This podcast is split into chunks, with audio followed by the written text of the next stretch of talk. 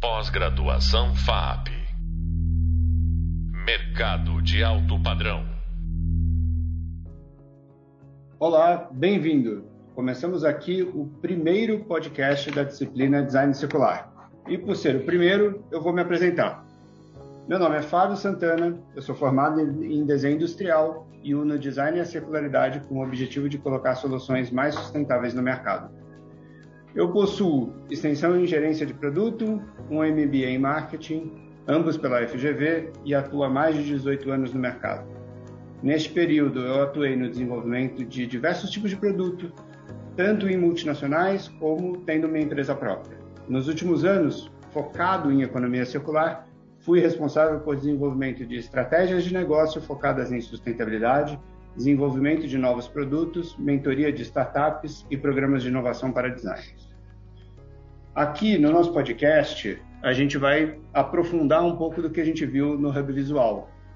Lá no Hub Visual, eu apresentei um pouco do contexto histórico de como que é que a sociedade se organizou até hoje. Né? Então a gente olhou muito para a revolução industrial, entendeu como que esse cenário foi sendo pavimentado nos últimos nas últimas décadas, no último século, e isso nos tornou lineares e nos, no, nos tornou, eu quero dizer, as empresas, os governos, as pessoas, eu, você, o nosso convidado de hoje, todo mundo aqui de alguma forma dificilmente vai poder falar que não é linear. E o que eu quero dizer com isso?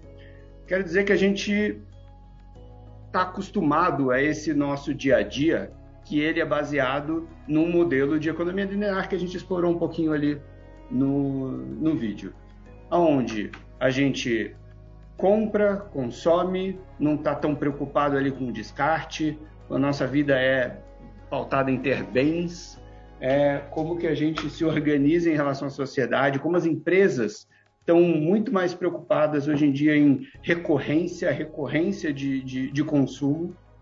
E esse modelo tem sido muito questionado, tanto pelas, pelas próprias empresas, mas principalmente pela sociedade, pelas novas gerações. E a gente vai explorar durante toda a disciplina esse universo. Hoje a gente só vai começar a pincelar isso. E aí, para começar esse, esse pincelamento, antes de chamar nosso convidado, eu vou falar, trazer algumas informações essas. Então, por exemplo, quando a gente fala em mudanças de governo, a gente vê Amsterdã, a capital da Holanda, falando que ela vai ter metas ali, já, começou, já estabeleceu metas ousadas de sustentabilidade. Ela quer reduzir as emissões de CO2 em 95% até 2050. Mas é, isso não vai acontecer de uma vez, ela tem várias submetas. Mas uma cidade falando que vai ser é, vai ser quase que carbono neutro até 2050, isso é muito diferente do que a gente podia imaginar anos atrás. Quando a gente pensa nas empresas, você vê várias, e principalmente as multinacionais, colocando metas ousadas de sustentabilidade. Se a gente for ver isso, anos atrás, até que era razoavelmente comum, mas era comum no ambiente industrial. Então, ah, eu vou ter um ISO de qualidade, eu vou ter um ISO ligado à sustentabilidade, ele tem está muito ligado à eficiência fabril e boas práticas fabris. Mas a gente vê isso se estendendo, ampliando para os produtos, inclusive. E aí eles lançando compromissos de os meus produtos também vão ser sustentáveis. A minha organização, a minha governança vai ser mais sustentável. E, inclusive, eu vou pensar não só, na, por exemplo, na minha embalagem, mas eu vou pensar no, no, no insumo que está lá dentro. Né? Então, o que, que eu estou colocando de alimento, por exemplo, para as pessoas, ou produto de limpeza, quais são as substâncias que eu estou usando? Então, esse olhar cada vez mais amplo para a sustentabilidade tem tomado conta de boa parte da empresa, da sociedade do, e do governo. E aí, olhando para o terceiro ali, ponto que eu queria trazer hoje, que são as pessoas. Então, você vê né, essa nova geração vindo, olhando para a sustentabilidade, menos presa, né, e eu, eu vou explorar isso lá na frente, então, menos presa ao modelo de linearidade, porque comportamento é difícil de mudar, mas quem nasce com um comportamento diferente já, ou já procurando uma outra coisa, não está preso naquele modelo mental de quando era pequenininho, né? Ele já nasce com essa vontade. Então, essa galera tem puxado muito né, é, é, essa agenda.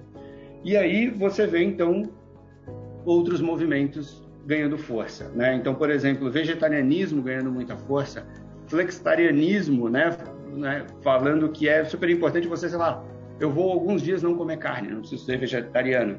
Eu não vou nem discutir se isso é mais sustentável ou não, porque não, não é a questão, mas é a sociedade está mudando, né? E está pedindo mudança. E aí as empresas e governos têm que começar a responder, né? E aí para a gente aprofundar esse assunto, para a gente entrar mais com calma e, e, e trazer até um olhar diferente do meu, vamos aqui, eu trago o professor Júlio Freitas. E, Júlio, para não tornar um monólogo, para você me ajudar aqui nessa construção, por favor, primeiro, bem-vindo e se apresente.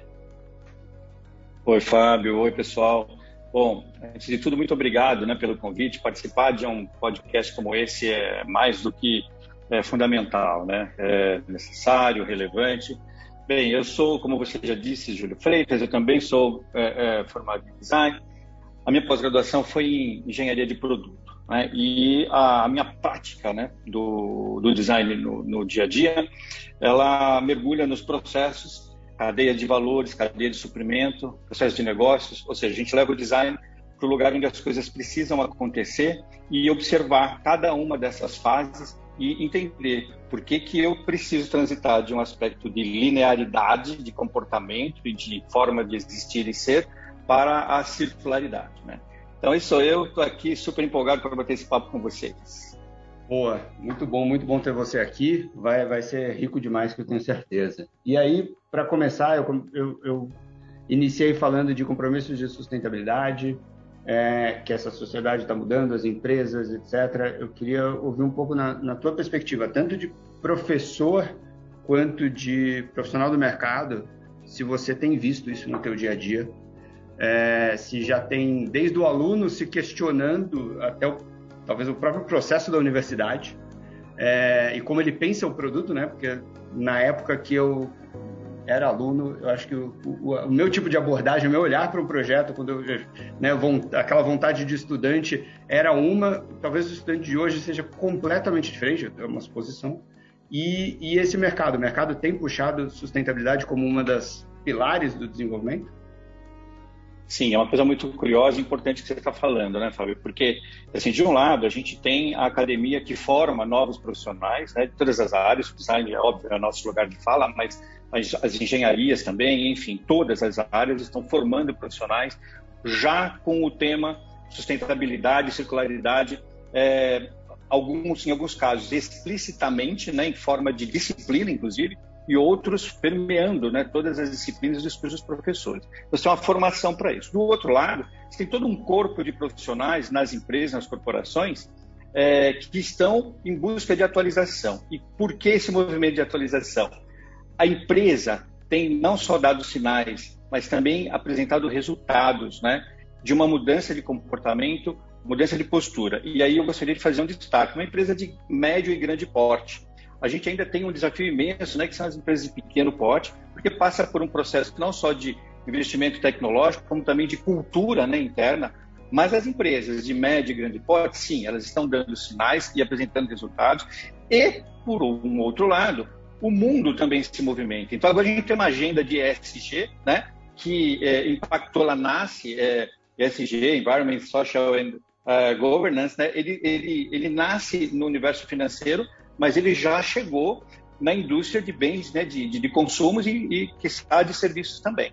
Então, esses movimentos em paralelo, é, eles motivaram não só uma mudança de comportamento do ponto de vista da formação, né, da escola, mas também da, a, da reformulação de cultura interna, motivado por uma agenda literalmente né, voltada ao capital, né, é, porque a gente sabe que se não for mexer na grana, dificilmente as pessoas vão se movimentar, é, olhando para a ideia de sustentabilidade. Então a gente sai lá de trás, né, do berço ao túmulo, que era um jargão que a gente usava quando estudava design, né? Então, ah, eu, eu, eu faço as coisas nascer, mas aí elas vão morrer e aí quem, quem ficar com que, com que sobrou que se vire.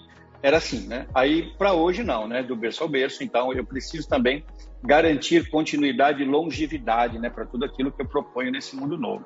Então vejo sim tenho até alguns, é, se você achar que é conveniente, alguns casos para a gente citar aqui e discorrer sobre eles. Que aí eu quero entrar nos casos, mas antes eu vou, antes de entrar nos casos até, eu vou, vou, vou falar o que, que eu e o que, que eu tenho visto, e eu queria saber se também está acontecendo com você no, no teu mercado. Então, eu falava que assim as pessoas, algumas empresas só vão mexer no, no status quo, né, e, e, começar a buscar uma sustentabilidade a água que a hora que a água bater, assim. Falar, olha, é, tem algumas que estão sendo proativas e já vendo que tem que puxar essa agenda e que tem que fazer, mas tem outras que estão passivas, vendo se alguém vai na frente, erra primeiro e ela vai chegar atrasada, mas, mas vai acontecer. Isso eu falei para pro, os meus pares é, há uns dois anos atrás. Eu estou cada vez vendo menos essas empresas. Eu estou vendo que tá, a água está batendo em todos já, né? Eles podem estar tá mais devagar um dos outros, mas meio que está todo mundo. No teu dia a dia né, de trabalho, assim, como que teus clientes têm pedido sustentabilidade, caso tenha? Ok, é, são, são várias frentes, né? É, você tem aquele, aquele cliente que ele sente a água bater, né, como você colocou aí, é, porque tomou uma multa né? Porque ele está instalado numa cidade é, do interior, ao lado de um rio, e ele é, despeja os resíduos químicos no rio, e aí o barquinho né, da, da, da, prefeitura sobe e descobre a mangueira dele lá. Então ele é multado, muitas vezes até né, é, a multa é, é, é violenta. Então isso é uma agenda, digamos assim, de é, correr atrás do prejuízo para se manter vivo, né, é, como empresa, né. É, e tem uma outra agenda que, que, não é nada disso. A empresa já pratica, né, ela já está, a gente chama de compliance, ela já está em compliance, né, com a agenda de sustentabilidade, então ela já segue regras e normas, mas ela sabe e sente que pode ser ainda melhor. Então ela inicia um trabalho de comunicação interna, de cultura, capacitação interna, para levar não apenas essa agenda de sustentabilidade pelo cumprimento da lei, mas por uma interiorização, sabe, conscientização de todos os agentes, de todas as áreas dentro da companhia. Eu tenho percebido muito isso. Empresas de médio e grande porte que já têm o compliance da sustentabilidade estão investindo agora na conscientização e educação interna. E as empresas que deixaram a coisa passar se depararam agora com uma agenda pública, por sinal, de é, gerenciamento de resíduos, que eles precisam fazer um plano disso, entregar para o órgão, né, regulamentador da, da cidade onde eles estão e eles não sabem nem por onde começar. Então, esses caras estão correndo atrás mesmo, porque ou eles fazem isso ou eles vão desaparecer. É, não, não, tem meio termo, sabe? Sim. É, é. A gente tem visto, na verdade, muitas empresas ficarem super ameaçadas e, no final das contas, microempresinhas que anos atrás não tinham relevância nenhuma, porque não fazia sentido você pensar em coisa diferente, e agora elas estão provocando o mercado de uma forma gigantesca, assim, né? Estão fazendo, estão incomodando os grandes, né? Isso mesmo. Né? E tem uma coisa muito curiosa, né, para não perder o gancho. No passado, a microempresa ela não conseguia fornecer para a grande empresa porque ela não tinha os instrumentos de homologação. Mas hoje a microempresa ela já nasce em compliance com a sustentabilidade, ela já nasce com a natureza circular, né? de modus operando. Então, às vezes, ela está mais adequada ao cumprimento né, de homologação do que as empresas maiores, antigas, que deixaram isso ficar para trás. Né? Então, acho que a gente vai ver aí um movimento importante do mercado nos próximos anos, onde a pequena empresa consegue atender melhor a grande empresa no movimento B2B do que a grande empresa que não deu atenção para o fenômeno importante da sustentabilidade. Muito legal. E aí, entrando no, nos exemplos que eu, que eu vou pedir, eu, eu, vou te dar um exemplo de uma, de uma mudança muito louca, que eu ouvi ontem, inclusive. Estava conversando com uma empresa de cosméticos.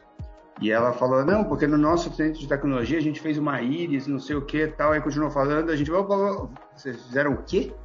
né? Pois é. Aí, aí, eu falei, não, a gente fez uma íris. Eu falei, mas por que, que a gente fez isso? Não, porque é para a gente testar coisa de produto, produto novo e para não usar animal.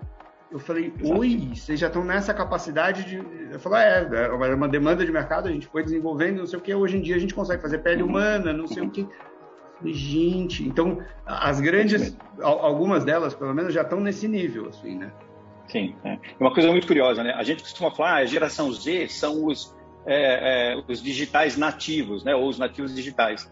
Mas existe uma nova geração de empresas que são os é, sustentáveis nativos, né? O cara já nasce como empresa num contexto de sustentabilidade. Então, ele até abre mão dos processos antigos, né, de teste, desenvolvimento, e sim, ele faz captação de fundos para poder nascer com tecnologia onde o teste em animais, por exemplo, é, é completamente é, deixado de lado mas você obtém resultados às vezes até mais precisos e mais rápidos. Sim, é muito isso. legal. E, e, exemplos, o que, que você pode trazer para a gente de, do que está acontecendo aí? Rapaz, olha só, né? Eu, o que eu tenho notado é assim, é um compromisso bastante importante das empresas com uma agenda futura. Né? Então, vou te dar um exemplo aqui de uma, de uma grande companhia multinacional, nacional, na verdade, né? mas com uma, uma abrangência global, eu diria assim, de, de matéria-prima né? do setor termoplásticos. É, rapaz, o compromisso que ela tem assumido aí, por exemplo, até 2025 é, incluir no mínimo uma, em torno de 300 mil toneladas de resinas termoplásticas né, e produtos químicos com conteúdo reciclado no mercado. Isso não é pouca coisa, isso é muita, muita coisa. Né? A mesma empresa, até 2030, ela pretende né, e se compromete a botar um milhão de toneladas desses produtos né, no mercado. Né? E até 2050, alcançar uma neutralidade de carbono. Isso é um compromisso muito importante, muito sério e publicado. Né? Então, você tem aí empresas de é, capital nacional, mas de alcance global, é, assumindo compromissos como esse. Isso de um lado. Do outro lado, a gente tem um sistema B que congrega várias empresas, eu posso até citar alguns, é, alguns casos, né? indústria de cosmético, indústria de produtos naturais, onde o próprio sistema B, depois vale a pena né, o pessoal dar uma investigada, é, tem toda uma agenda de sustentabilidade. Né? É, e no Brasil, o sistema B vem crescendo cada vez mais. E, por fim, a gente tem é, embalagens, por exemplo, que é, já é, nasceram no design com recursos, por exemplo, a gente tem uma embalagem é, de uma também grande empresa de cosmético, né, de, de shampoo, eu vou falar até o nome do, do, do shampoo, que é o, o, shampoo Soul, né? Ele nasceu com 70% de redução de matéria-prima, ele tem um ciclo de vida, né? Mas você utiliza todo o conteúdo interno dele é, e gerou, inclusive, prêmios não só de design, mas, acima de tudo, premiou a natureza. Né?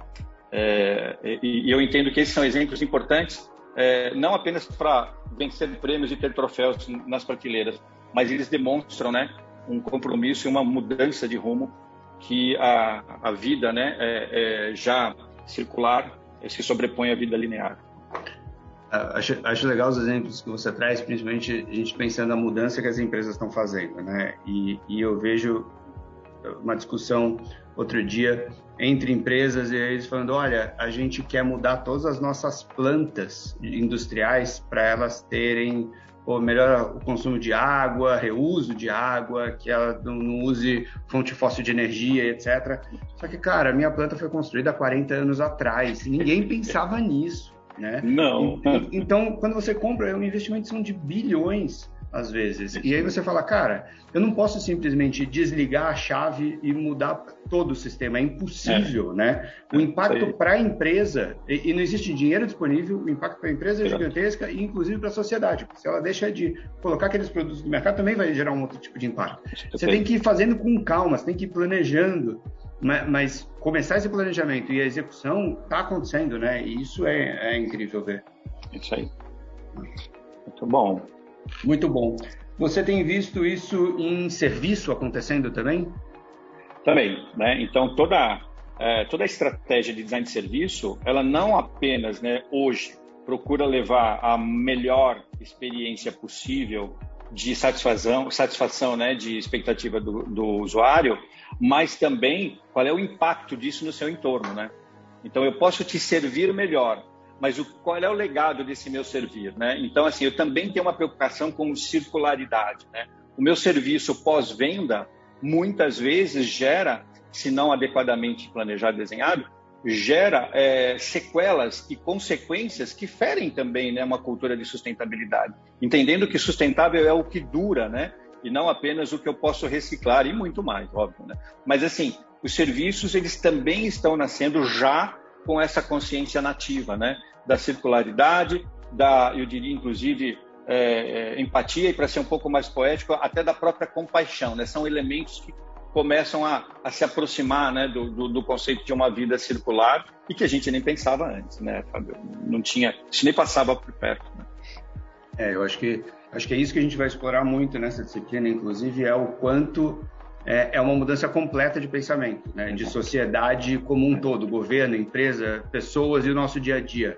Vocês vão ver que a gente vai, vai explorar muito comportamento humano, muito a estrutura de sociedade e quais são as oportunidades, né? Acho que não só oportunidades, mas tantos desafios que a gente tem pela frente, mas também esses desafios acabam gerando várias oportunidades para a gente construir é, novos mecanismos de desenvolvimento de produto, de serviço, compondo ali um projeto muito mais sustentável e muito mais atual ao que a gente precisa como sociedade. Júlio, vou encerrando aqui é, esse nosso primeiro podcast e aí recapitulando, a gente lembrou um pouquinho o que, que a gente falou no Hub Visual. É, falamos também aqui sobre somos todos lineares, então nós, pessoas, empresas, sociedade, governo, é, a gente recebeu o Júlio Freitas, professor Júlio Freitas, desculpa, mas também a gente falou das mudanças que estão acontecendo, em que direção elas vão, como que acontecem, as transformações das empresas e como que eles estão endereçando esses assuntos para um mundo melhor. É, fica aqui a dica de vocês olharem o Hub de Leitura, que tem mais referências desse papo que a gente trouxe aqui e dos assuntos que a gente tratou. E no próximo podcast a gente de novo recebe o professor Júlio Freitas para a gente debater um pouco dos nossos, sobre os nossos comportamentos e hábitos de consumo e também os nossos modelos mentais. É um abraço. Tchau, tchau. Pós-graduação FAP. Mercado de alto padrão.